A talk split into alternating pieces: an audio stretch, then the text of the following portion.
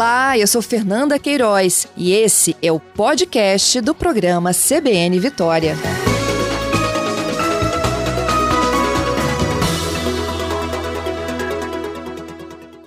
Daniel, então, explique isso um pouco melhor pra gente, né? Essa pedra do lagarto que compõe ali, né, um cartão postal capixaba, ela pode desprender da pedra azul mesmo e cair? Como, né, que isso pode acontecer? Por que motivo? Sim, da mesma forma que ela foi originada, foi formada, também é a forma que ela vai cair um dia, entendeu?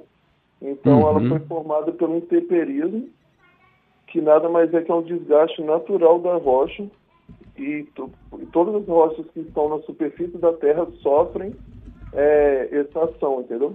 Esse tipo de, entre aspas, erosão. Certo, então, ela está ali solta, né, da pedra azul. Não, assim. No caso, então ela está firme. Uhum. Só que esse processo que milhares de anos que ela que originou essa rocha, também daqui milhares de anos vai ser o que vai fazer ela cair, entende? Entendi, eu me expressei mal, não solta, mas ela é um pedaço separado, né? A pedra a gente vê que é bem redondinha, ela segue ali um traçado e o lagarto, né? A pedra do lagarto parece que está colada ali, né? Por isso que ela pode, então, vir a se soltar. Sim. Ela foi formada milhares de anos atrás por causa de uma característica da rocha. A pedra azul é formada por granito. Então, a composição dela é de feldspato, quartzo e mica. Então, do lado que teve a pedra do lagarto, era um lado, entre aspas, mais frágil da rocha. Então, sofreu uma ação maior desse intemperismo. O intemperismo pode ser de três formas: químico, físico e biológico. O físico é a variação de temperatura. Então, no calor, a rocha dilata, e no caso do frio, ela, entre aspas, contrai.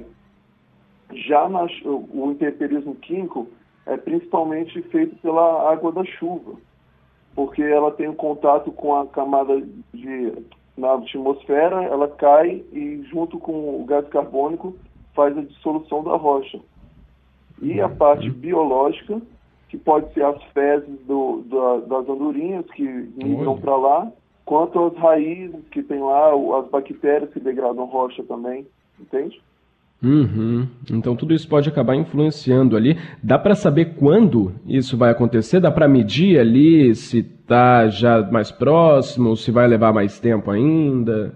Não tem como medir isso daí, mas há um monitoramento. O IEMA, que é o gestor do parque, provavelmente faz um monitoramento. Eles acompanham, porque qualquer coisa um desprendimento maior que possa ocorrer, eles vão ficar já ligados assim no que pode acontecer. Essa pedra do lagarto, ela age das andorinhas, na verdade são andorinhões, de coleira e coleira falha.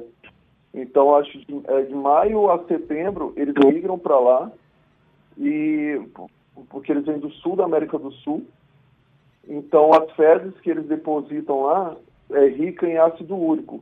As aves, elas excretam ácido úrico junto com as fezes, né? A cloaca não tem a separação de fezes com a urina. Então, essas fezes, junto com a água da chuva, contribuem para aumentar ainda mais o intemperismo. Óbvio que o intemperismo, a variação de calor, a chuva, vai ser o principal que vai afetar a rocha, mas essas fezes ajudam um pouquinho mais a agir na erosão dessa rocha. Olha, as andorinhas, então, podem influenciar toda uma mudança na paisagem ali, né? E essa pedra do lagarto, só de observar a gente vê que ela não faz ali, digamos, não está no traçado, né? Ela é uma parte ali junto com a pedra azul, mas é uma parte além. Isso pode acontecer com outras partes da rocha também? Por exemplo, a gente tira o lagarto, continua a pedra redonda, né? Não redonda, mas seguindo o traçado ali da pedra azul. Ela pode perder outros pedaços, vir até a formar, por exemplo, uma outra pedra do lagarto, né? Isso com o passar de muitos e muitos anos? a gente sabe que a Pedra do Lagarto foi feita, né, entre aspas, feita não, foi formada devido a um lado mais frágil da Pedra Azul. Então, provavelmente, ele caindo, daqui milhares de anos, a gente não vai estar vivo para ver possivelmente uma nova Pedra do Lagarto, mas, pelo tipo de desprendimento ali, provavelmente vai criando buracos na pedra. Então, pode ter essa Pedra do Lagarto, que fica adjacente à Pedra Azul, e quando ela cair, provavelmente aconteça, pelo traçado, como você bem mencionou, que vai acontecer buracos ali. Então vai meio que ter um buraco para dentro da rocha, entende? Entendi. A gente não vai estar vivo, você falou, para ver uma nova Pedra do Lagarto. Mas para a Pedra do Lagarto cair, a gente ainda vai estar por aqui, Daniel? Ah, vai demorar. Eu acho que vai demorar um bom tempo, porque ela parece estar bem firme e tal, e o monitoramento que é feito pelo IEMA, qualquer coisa já teriam avisado já. Mas uma coisa é certa, cair vai. Ah, sim. Tomara que demore, então, bastante tempo para que a gente possa aproveitar muito esse cartão postal, né? E aqui no estado, Daniel, outras pedras também, outras rochas são muito famosas, né? Eu elenco aqui, pelo menos, o Frade e a Freira, um exemplo, né? Pode acontecer também isso com alguma outra pedra, algum outro cartão postal, assim, famoso aqui do Espírito Santo? Essa atuação aí do tempo e tudo mais? Então, o intemperismo formou todas as rochas que a gente conhece, famosas. O Frade a Freira, a Pedra dos Dois Olhos em Vitória, a Pedra Azul, o Pedra do Lagarto. Então, a gente, todas as rochas estão passíveis da ação do intemperismo. Então, cada rocha vai sofrer um tipo de, entre aspas, deformação.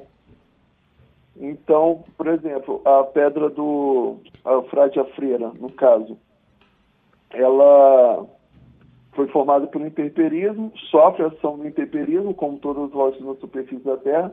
Então, só com o passar do tempo que o desenho vai mudando. Então, por exemplo, a Frade a Freira, daqui a um tempo não vai ter mais desenho da Frade a Freira, daqui milhares de anos, né?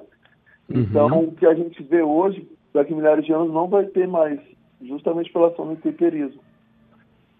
A paisagem vai se transformando, e daqui a muitos anos.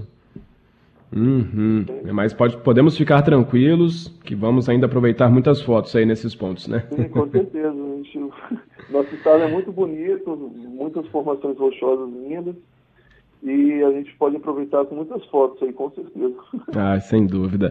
Daniel, só uma dúvida para a gente finalizar. A poluição, ela pode influenciar para agilizar esse processo? Com certeza. Há eventos chamados que a gente chama de chuva ácida, que nada mais é que a ação da água junto com o gás carbônico que tem na atmosfera. Então, ambientes mais poluídos, vamos supor, uma cidade de São Paulo, as rochas de lá, na teoria, se degradam mais rápido do que as daqui. Então, justamente por causa dessa associação do gás carbônico mais água de chuva. Entendi. Aquela chuva ácida, né? Sim, sim. E aí é um fenômeno que acontece em cidades mundialmente famosas de poluição. Então, é um processo que acontece aqui como no mundo todo. Uhum.